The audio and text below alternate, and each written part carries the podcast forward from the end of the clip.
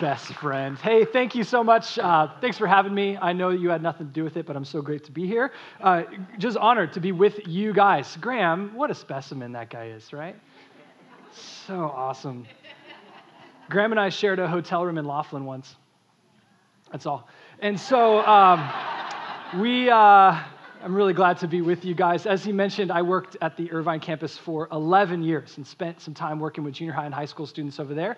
Uh, absolutely loved my time. Still part of Mariners. I get to now teach and kind of rotate through the campuses and spend some time with some other great looking people like yourselves and uh, just talk through God's Word, which I absolutely love to do. Uh, in my now full time work, I'm doing an extension of what I believed I did over at Mariners, which I come alongside um, myself specifically, teenagers and 20 somethings, uh, and help them figure out who they are, what they want to do with their life, because oftentimes most teenagers and 20 somethings don't quite know who they are and what they want to do with their life.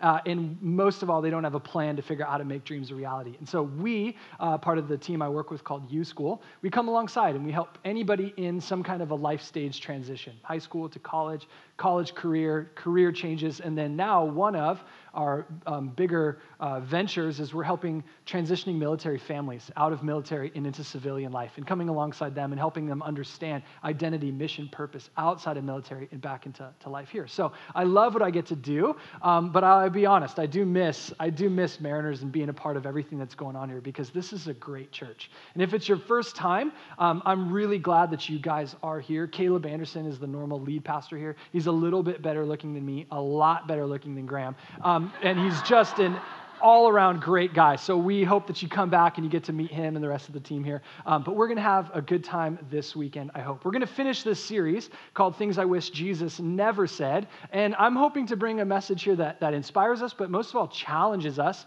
to live um, a great, great story with our life. Now, before I get too far, I want you to like me. So I'm going to show you a picture of my family because there's no better way uh, to, to like me than to see my kids. Uh, so um, this is my wife, Kim, and then our, our son, who will be five this summer. Uh, his name's Asher. And then our little girl there's name is Ellie, and she's 18 months. Uh, and Ellie right now is uh, cutting molars um, and having night terrors. So, yeah, it's been a great week. And you know, if you've raised kids, if you've got if you've got kids or, or, or anything like that, or even been around kids, you know that it can be chaotic and hectic at times. There's just exhaustion that usually comes around like two o'clock every single day. Uh, and I know my, my wife's a saint; she stays home with our kids, which which we're so grateful to do. But you can tell when it's a bad day when she's texting me at like 11:30, asking what time I'm coming home tonight. You know, I'm like going to have lunch first, and then I'm going to work a bit, and then I'll be home around 9 or 10 tonight. So, no, just kidding. and there was, there was one time I came home, and, and um, we, we, you know, we did the whole like bath and dinner and nighttime routine and all that kind of stuff. And it was like we were barely holding it together. Kids go to bed. We sit down on the couch. My wife just sits down. She just covers her face. And I looked at her, and I'm like, this is my moment, right? I'm going to like, be the, the husband I want to be. I'm going to like console her and comfort her and just inspire her. So I sit down, I, I put my arm around her, I lean my, my head on hers a little bit, and I say, I pause. I'm like, this, this matters. Like what I say here matters, you know? And so I go, um, go, babe, uh, you know, some, some people have the spiritual gift of mothering. And, um, and I stop because I'm like, that's not at all what I meant. Like, that's not that's not the sentence I had thought about. Like the spiritual gift of mothering, that's not even a real thing. Like I've never even heard of that before. I don't think it means any. And I'm like, this, what did I just say to her? And I feel her start to tremble. And inside, I'm like, you have to recover. This is a, you've got to apologize. Say something. Any word is better than silence in this moment. And she's now like standing up. And I'm like, but hold on, no. And the words are out in the universe. Worse, they're in her head. And she walks out of the room in silence and was gone for three weeks. And just kidding, not really. You're like, you're like, wow, that was a really bad moment for me. No, it was a really bad moment, but she forgave me, thankfully, after I apologized for three days. But we all say things, don't we? That we go, what on earth did I just say? If there's a mistake or you meant it, doesn't matter. You still wish you didn't say it, right? And there are Bible verses that we look at and we go, what is that doing there? That doesn't fit. It doesn't fit with the brand and the message that we're trying to do here. It's not like, uh, you know, it doesn't fit in the tech pack that we're creating. It just doesn't work. Let's, let's cut those out, right? Now, thankfully, though, there are lots of Bible verses that we love, right? There's so many scriptures that we look at and go, that's a good one. That's a keeper. That's one I'm going to put on a t shirt. You know what I mean? In fact, we do this sometimes. We take our Bible, our favorite Bible verses, we pull them out of the Bible, and we put them on merchandise. You guys seen those before? I brought a couple examples because some of you are like, what are you talking about? Here's the first one. Um, uh, it's, a, it's a wall decal, because who doesn't need more of those? Uh, it says, As for me and my house, we will serve the Lord. Joshua 24, 15. Clearly, this is in a Christian mobile home, right? I mean, a mobile home, model home. it could be mobile, we don't know. All we see is one wall and it's a little bit short. I'm going to assume it is. And so uh, you can tell they look at this and they think, we want a statement piece so that somebody walks into our home. They see this and they know what our home is about. It's about serving the Lord, right? Okay, what about this one? This is, uh, oh, this is a good one. This is a nice one. We all know the verse, be still and know that I'm God. But what you don't know is what happened in this picture. It's a little bit cold outside. There's fog rolling in on the hills. There's a fire crackling in the corner. She just woke up, knit herself a sweater. she started her pour over coffee and she thought, you know what? I need the right mug for this moment. I need the mug that reminds me that I can be still and know that God is God, right? You can just feel that moment because it's a beautiful verse, right? How about one more? Because who doesn't love throw pillows? Right? On your couch, I can do all things through Christ who strengthens me, right? Now, if you went to somebody's house and you saw this on their couch, like you'd know something about those people. You know what I'm talking about? You'd know that you don't want to come back to their house instantly. Just kidding. Some of you have this pillow and it's adorable. It's really, really nice. Now, these are three examples of scripture that we like. They're good, they're nice, right? Uh, we do this sometimes with all kinds of scriptures where we put them on merchandise, we tattoo our bodies, we put stickers on our cars. We just happen to not do that with some scriptures in the Bible, like the one we want to talk about today. Matthew 20, 26 through 27. Jesus says, Whoever wants to become great among you must be your servant, and whoever wants to be first must be your slave. Now put that on a pillow and let's see what happens when people come to your house, right? You walk in and go, What? This is a really crazy statement. Like, this is a scary verse. This is one that shatters everything that I believe about what it means to be great right? And I think that it's a really easy tendency for myself, and maybe you're like me, to overlook some of these more difficult scriptures and just sort of pay attention to the ones that make me feel better. But then we come across one like this and we go, well, that must not have been what Jesus meant to say. Like maybe that's a statement he said, and he was like, well, I didn't mean it, right? No, but if we believe that Jesus is who he says he is, and we have this scripture that is God breathed and it's here for us today to look at, we have got to say, maybe it's in there for a reason. Now, what I want to try to do this morning for just the next few moments is help you, and I'm talking to myself oftentimes too, to help us understand that there is a great story inside all of us. There is a great story inside you that is dying to be lived. The problem, however, is how we define great. Because if we went outside, we went down to Main Street, like Graham was talking about, we asked people, what does it mean to be great? They're going to give you different uh, definitions than what Jesus says, right? They're going to talk about fame, they're going to talk about bank accounts, fast cars, uh, facial reconstruction surgery, they're going to talk about uh, Grammy Awards, and they're going to talk about all kinds of things that make people great, right? And sometimes we look at that and we go, that's what I want. I want that level of fame or notoriety. I want to make that level of impact. I want to have that size bank account. I want to have that house. And we look at that and we go, they're living a great story, and I choose that story, right? The problem, though, and I'm not going against those people because there are some really good people that have some of those things. The problem, though, is when Jesus says, if you want to be great, he follows it up with an earth shattering, upside down definition that says, The greatest among you is the one who is a servant. It is the one who is last. It is the one that considers themselves a slave, lower than, less than everyone around him. That's a very challenging word that I think we have to wrestle with because, as I mentioned, I believe you want to live a great story with your life. So let me help you along the way. Is that okay? So, first part of this if we want to live a great story, we have to recognize that a great story begins with saying yes.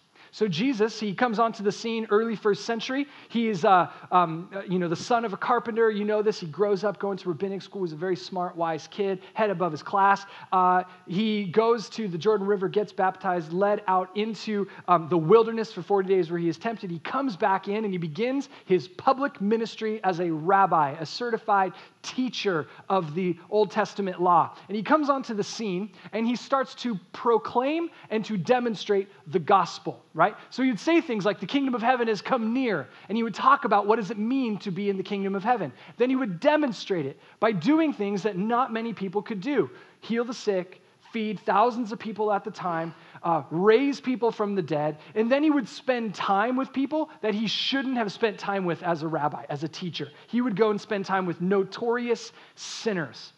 He would spend time with women at the well. He would call Nicodemus out of a tree. He'd go and find tax collectors and spend time with people, shattering everybody's understanding of what it meant to be a rabbi, right? So naturally, a crowd starts to form people are gaining in curiosity about who is this Jesus. And so he just finished his teaching thousands of people. He's standing in a boat just off the shore so that everyone can see him. And as he finishes his message, this is where we're going to pick up. Luke chapter 5, starting in verse 4. When he had finished speaking, he said to Simon, who's also Peter, he said, Put out into deep water and let down the nets for a catch. Simon answered, Master, we've worked hard all night and haven't caught anything. But because you say so, I will let down the nets. Now, in the first century, who should know more about fishing, Jesus or Peter? Yeah, it's a really hard question because in the church it's always Jesus, right? Like normally here we'd say, What's the answer? And you're like, Jesus, right? No. in this story, Peter should know more about fishing. Not only does he do this with his life, he just got back in from an unsuccessful fish, right? He worked all night long. But look at the picture of reference. He sees Jesus in his boat. He just heard him talk. He's got a crowd following him, and he recognizes that in an honor culture, this guy has something that I don't have. He sees something in Jesus and recognizes who Jesus is and says, If you say so, Let's go out. Now, you might know the story. They push out to the same water they had worked all night long. Peter lets down the net and starts to pull it up, and it's so heavy, he has to call for his partners, James and John. They bring their boat, they haul in two entire boatloads of fish which is kind of gross if you think about how many fish that is like boatloads of fish and they're like flopping and all so there they are surrounded by the greatest haul that these guys have ever brought in and so, so then look at, well, look at Peter's response. When Peter saw this, he fell at Jesus' knees and he said, Go away from me, Lord. I am a sinful man. Already in this, Peter recognizes that Jesus should not be with him. It made no sense for somebody as authoritative, great, clearly a man of God, it would be at a disservice to Jesus to be in the presence of a sinful man. So Peter is saying, You're going to ruin your reputation by being with me. Everything you work towards is going to be shattered because you're in my boat. You need to get away from me. For he and all of his companions were astonished at the catch of fish that they had taken. And so were James and John, the son of Zebedee. They were Simon's partners. Then Jesus said to Simon, Don't be afraid. For now on, you will fish for people. So they pulled their nets up on shore, left everything, and followed him. Now, what I love about this story, this is like in every great story, this is called the call to adventure. This is the inciting incident that starts a great story off. If you read literature, watch movies, anything like that, this is that moment. And it's one of my favorites in any great story. But what makes it my favorite is that Jesus picked the wrong people at least in according to the first century, what would be tradition and normal, a rabbi would go find the best of the best, the cream of the crop, the smartest and the brightest that were still in rabbinic school, gather them and say, You will follow me so that when I'm gone, you can carry on my message. What does Jesus do though? He goes to a place where people are not in school. And yet, everyone in the first century, if you were Jewish, you started in school once you failed out, you went back to work at your father's business. Jesus goes and finds the outcast, the reject, the ones that are unworthy, that are not smart, that are rejected from school. They are now working in their father's business. And he says, This is the type of person I want. What I love about this is this is how Jesus found me too. He found me not as the best or the brightest, the smartest, the one that had my life put together. He found me as an 18 year old in high school, broken, alone, deeply insecure, trying so hard for people to like me, willing to do whatever it took just so people would like me. Um, no sense of identity, purpose, direction in my life. I had no clue who I was. And Jesus came alongside me and says, I see your brokenness. I see what um, I see addictions. I see how messed up you've gotten. I see your low self worth, and I have an adventure for you. Do you want to come with me? Now, if you were like me, the answer was an obvious yes because my life was headed nowhere fast. Where were you when Jesus found you? Were you like me, broken? Were you addicted? Were you entitled? Were you in debt? Were you divorced, unemployed? How was your self worth in that moment when Jesus found you? What I love is that Jesus chooses us, people just like us, to say, You're who I want to come with me on an adventure. You are the ones that I want to teach you what I know so that you can carry on this great story. Because we are invited into a greater story than we could ever hope or imagine for ourselves, but it begins by saying yes to that journey. Now, it's going to get a little bit harder here because if you watch any movie or read any book, you know that your favorite part of any story is like the middle two thirds, where it's filled with conflict and people overcoming challenges and there's suffering. We call it entertainment, right?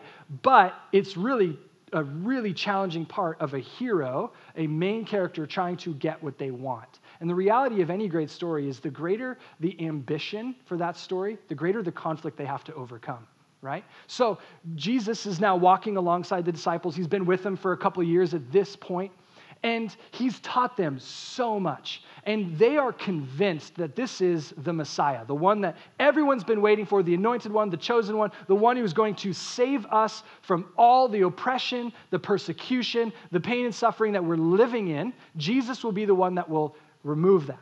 What they really thought, though, was that this was going to be the new king that was going to overthrow the Roman government, right? It was going to take out everything that is wrong with society that they could see. They went, this is the guy that's going to, to end that. So, what would you norm like what would you imagine some of those disciples would do? They'd start to think, "Hey, when we get to the kingdom, what jobs are we going to have? What do we get to do? Like I want to have some power and authority too. Like we got Jesus, uh, we want to do some things." Now, what I love, Matthew chapter 20, just so great because we're going to talk about how a great story has to come at a great price. Like a great story has to come at a great price. Now, James and John, they enlist the help of an unlikely person to make sure that when they get into um, the, the, the, new kingdom, once the, the Romans are overthrown, they get their mom to go up to Jesus and to say, Hey, Jesus, uh, when you get to your kingdom, when you have your throne and your nice white horse and your shiny armor and your giant sword, you're going to have some other thrones and some jobs. Like you're going to need some rulers and some governors and officials. You're going to need some great people around you. And I think, hang on, Jesus, I think it should be my sons. James and John. They're amazing. They're strong. They're the sons of thunder. Very cool name. We need them on your right and your left. Am I right? Am I right? So now imagine this. It's your mom doing that, right? Like your mom is the one that's up there doing this work for you. But they don't stop her. They didn't, they didn't say, wait a second, we shouldn't do that. But look at Jesus' response in verse 22, Matthew 20. It says, you don't know what you're asking, Jesus said to them. Can you drink the cup that I am going to drink? Now, on the surface level, yes, I'll drink out of whatever cup you want me to drink out of. That's fine. But we know that this is a cryptic message that Jesus is not talking about a physical cup. He is talking about the pain, the sacrifice, and the suffering that will come in order to accomplish this great kingdom that he's establishing. So he says to them, Are you able to do that? Meaning, are you able to do the work? Are you willing to do the work it's going to take in order to do this, right? Now, I get where the disciples are coming from in this moment because we all crave that power and authority a little bit at times. We all want people to respect us. We want our kids to just listen at the snap of a finger. They never do. This doesn't work. I don't know why I do it. It doesn't work. And we all want that at times. Now, you know, it's, it's similar. So I'll tell you a story. When I was in high school, um, I was not, how do I say this? I, I wasn't cool, I guess is the simplest way to say it. I was in marching band. There's the definition of me in high school, all right? So um, I was six foot four, 135, and I played the trombone. So all things working well for me in that moment. And, uh, and I can remember a conversation between my friends and I, um, cooking up a little scheme to figure out how we were going to become more popular. Like, we just were like, we've got to raise up at least one social class because right now we're scraping the bottom. Like, we've got to get up a little bit higher. And so we had a really large school, uh, 4,200 students. Our graduating class was 825. So it's just massive, easy to get lost at our school, and physically and also just uh, emotionally as well. And so we, uh, we were cooking up a plan. And the, the conversation started like this Hey, Jared, we've been thinking. So I wasn't a part of the setup. We've been thinking. Um, we, sh- we, we think you should go ask Jenna to homecoming. Now, Jenna, you all know Jenna, right? Jenna was like the prettiest, somehow the smartest too. Don't get it. Captain of the cheerleading squad. She floated everywhere she went. Rainbows flew out of her eyes. I mean, it was just like Jenna, right? And they said, You're going to ask Jenna to homecoming. And if Jenna says yes, we will be seen with Jenna at the dance. And that will naturally lift us up because if you're Jenna, you're cool. You know what I mean? Like, and so I was like, you guys, that plan is flawless. Yes, we should totally do this, right? So I walk up to Jenna and I pick my time wisely. I went up to her right after government class because who doesn't love a good government conversation? And I said, uh, hey, hey, Jenna, what's up? I sit behind you, in government. Um, you could, uh, I'm a little bit nervous. Uh, you'd really do me a favor if uh, you went to, to homecoming with us. She's like, a favor? I said, yeah, my friends and I aren't cool, and you're super cool. Maybe you could help us make us cool, right? Is that okay? Like, you want to help? You want to be the hero that makes us cool? And she just walked away. I don't know why. She didn't say anything. She just disappeared and I never saw her again. I think she transferred after that moment. And we were still not cool. And what was happening there? We wanted to be something that we were not, first of all. And we also wanted to become something that we weren't willing to work towards. Now, the reality of my life still today, and I think some of us, is we all want something that we're not willing to work towards at times. We want to raise, but we don't want to put the effort into working harder, right? We want to have some kind of intimate, even sometimes a sexual relationship, but we don't want the commitment or the authenticity that comes with that. We want the power, but we don't want the responsibility that it takes to lead well. We want things that we're not inevitably prepared to have. And when these disciples come to Jesus and they say, We want to sit at your right and your left, they're saying, We want to be greater than any other people, including the other 10 disciples over there. We want that. And Jesus says, You don't know what you're asking. He says, You will get it, but not in the way that you think. Look at verse 23 it says, Jesus said to them, You will indeed drink from my cup, but to sit at my right or left is not for me to grant. These places, to, uh, these places belong to those who have been prepared by my Father. He is saying, if you want to live a great story, you will, but it's going to come at a greater price than you can imagine. The cost will become great, and you will achieve and accomplish something beyond any earthly thing you can imagine right? He had to deal with these disciples that had no concept of eternity, that couldn't figure out what it meant to be a part of a greater story beyond the earthly sufferings and persecution that Israel faced from um, the Roman Empire. That's all they wanted. And is that not true for us so much? That's all we want sometimes is to get over a broken relationship, to get past my own security, to get out of debt, to, to finally get a job, to break that addiction. We always are focused so much, and I'm, I'm, this is me too, so focused on the earthly things right in front of us. And Jesus says, You wanted a great story, didn't you? You're living a great story right now. What you're facing is a great story. And a great story is always filled with great conflict. The conflict we face never feels like a great story. You never see a movie where the hero, in the deepest, hardest, most challenging parts, actually feels like a hero. They are at their worst for a reason, right? Some of us are probably there right now. You look at your circumstance, you look at the relationships in your life, the wounding, the damage that's been caused to you or around you, and you think, what on earth is any of this good for? And I don't know. I really don't.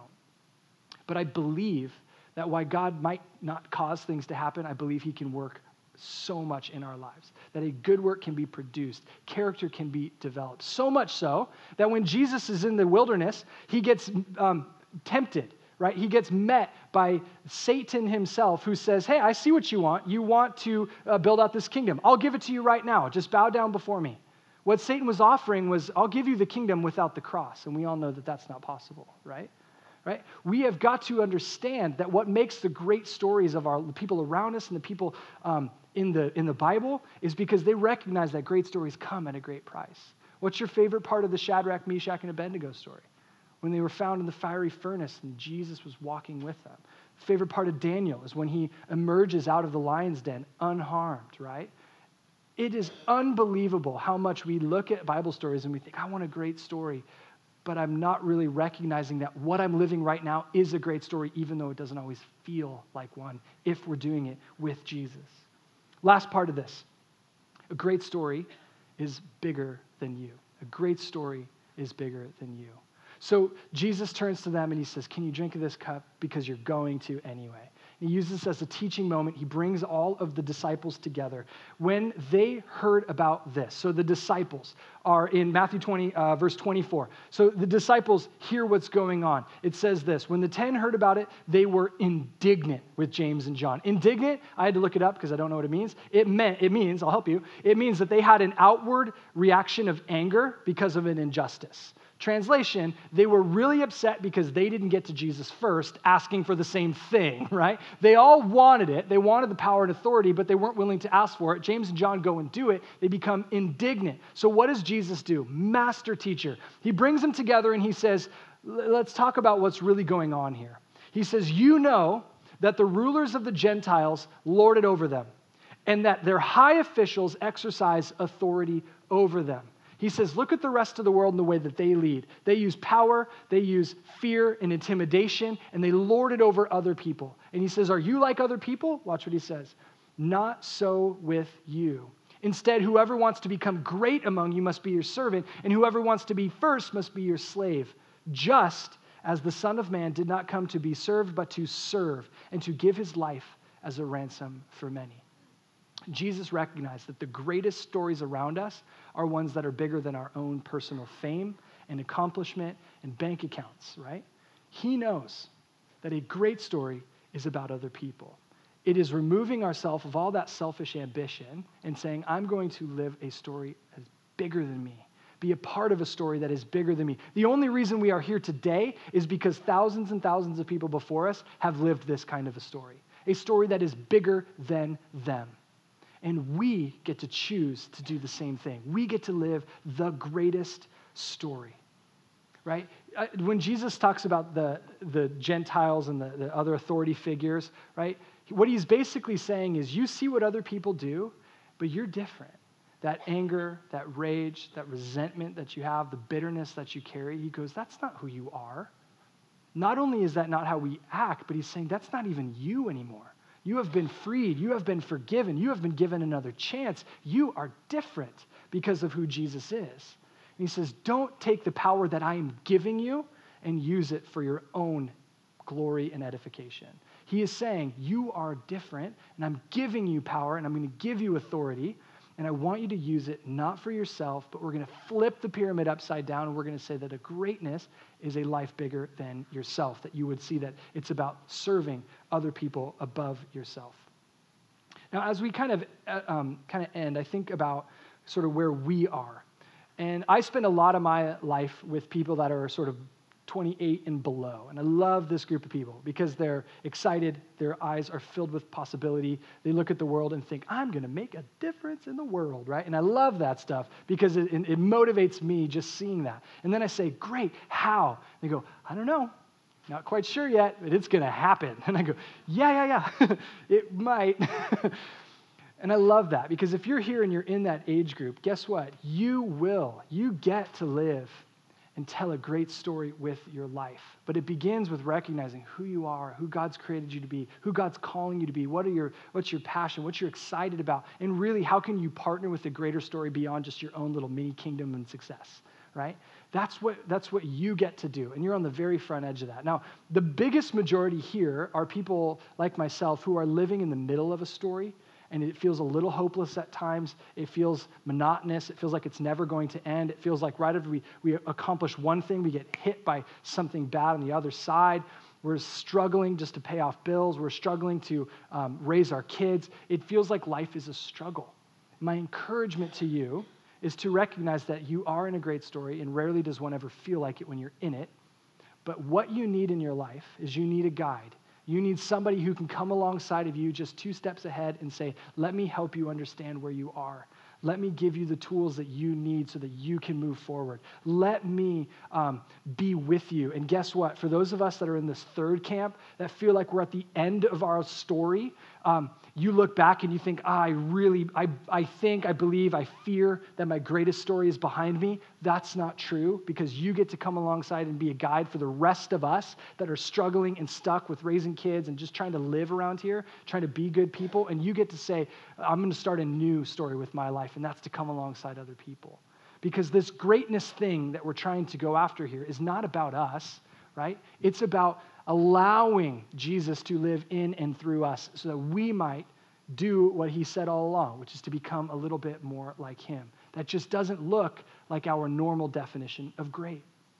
So, as we close, I want to just tell you a quick story um, about somebody in my life who I believe lives this better than anyone I've ever met, uh, and that's my mom. My mom raised me pretty much on her own. My biological dad and her separated when I was two, and so she was pretty much a single mom. She got remarried, but I don't really remember that guy, so what does that tell you about how present he was? Um, my mom uh, worked full time and still managed to be at every one of my baseball games, to show up to bands and all that kind of stuff that I did. She was there, and she did the best that she could to raise me. Um, she, we got, she got remarried uh, when I was about 13 years old and, and found a great guy, and things started to kind of look good. so I had a pretty decent support through high school and into college. Um, but then, sometime after college, uh, I got married, and we started to notice a change in my, my mom's marriage. And things were struggling. And she, um, she could tell that things were different, but she's one of the most faithful, loyal people I've ever met. And it's really great quality about her, but it also blinded her with some of the stuff that was going on in her own marriage. And um, about four or five months after our son was born, um, she's living the dream. She gets to live down the street from her grandkids. She gets to see him and be a part of our lives. This is everything that she wanted. But then one day they called a family meeting. You guys ever have a family meeting? Oh, don't ever call them family meetings because they're the worst. And so we get together, we have this family meeting, and they inform um, my wife and I that they're going to be moving uh, selling their house and moving up about an hour and a half north to go live with my aunt. My aunt has uh, somewhat of a similar story. She's been um, single her most of her adult life. She was married, has a couple of kids, my cousins, but has been living alone for a very long time. And to save money, that's what they told us, they're going to go move and, and live with my aunt. It made no sense. And I can remember having conversations with my mom going, why? What is the, what, what's the purpose of this? Why are you going? And she couldn't answer it couldn't figure out what the reason was, but she had the one thing that she could say to me, which is, This is what um, your stepdad wants. We're going to do it. I said, Okay. So they moved up, and within a month of her moving in to my uh, aunt's house, uh, my stepdad informed her that he was going to be leaving. And that the reason that he sold his house and separated everything was so that he could still take care of her by putting her in her sister's home and not abandoning her completely. Kill her. And so my mom was left there. Um, far away from her kids and grandkid and living with her sister, who is a wonderful lady, doesn't know Jesus, but they're, they're, they're close, um, feeling uncomfortable and, and really looking to God, going, Why am I here? What am I doing? And about two months or so after that, um, my aunt gets the news that she was diagnosed with stage four pancreatic cancer. And it was devastating for obviously her and her whole family. And she um, had no sense of hope. There's no peace. There's tons of, resentment um, towards whatever was out there that this would happen to her. And it just so happened that right down the hallway, the light of Jesus moved into her house. And while my mom, in one of the darkest times of her life, she got to be the tiniest little light to her sister. And within months of that, my aunt um, gave her life to Jesus and started to see the world different. She had a perspective and a mentality that changed completely. And she hung on for 23 months with stage four pancreatic cancer, defying all odds. Eventually, she did pass, um, but not without witnessing to really her whole family and saying, God changed my life because of this. So my mom moved back down to Orange County for a little bit. And then when she got the word that my grandfather had bladder cancer, she packed up her stuff and said, This is my story. She moved in with my grandparents and uh, walked um, bladder cancer with my grandfather for, for months, eight months. And eventually he passed in October. And now my wife, uh, my wife, my, my mom is living with her mom, my grandmother, and walking end of life with her mom. This is the sixth person in our family that my mom has sacrificed everything to say, I am going where I need, am needed most, to care for other people. And if you've ever walked end of life with people, it is not fun and it is not pretty. But guess what?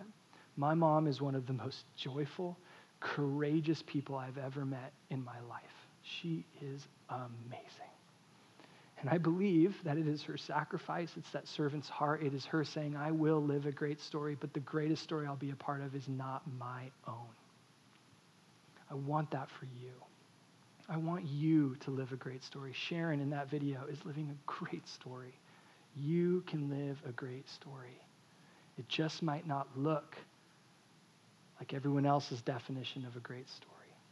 We're going to spend a couple moments and sing. The band's going to come in together.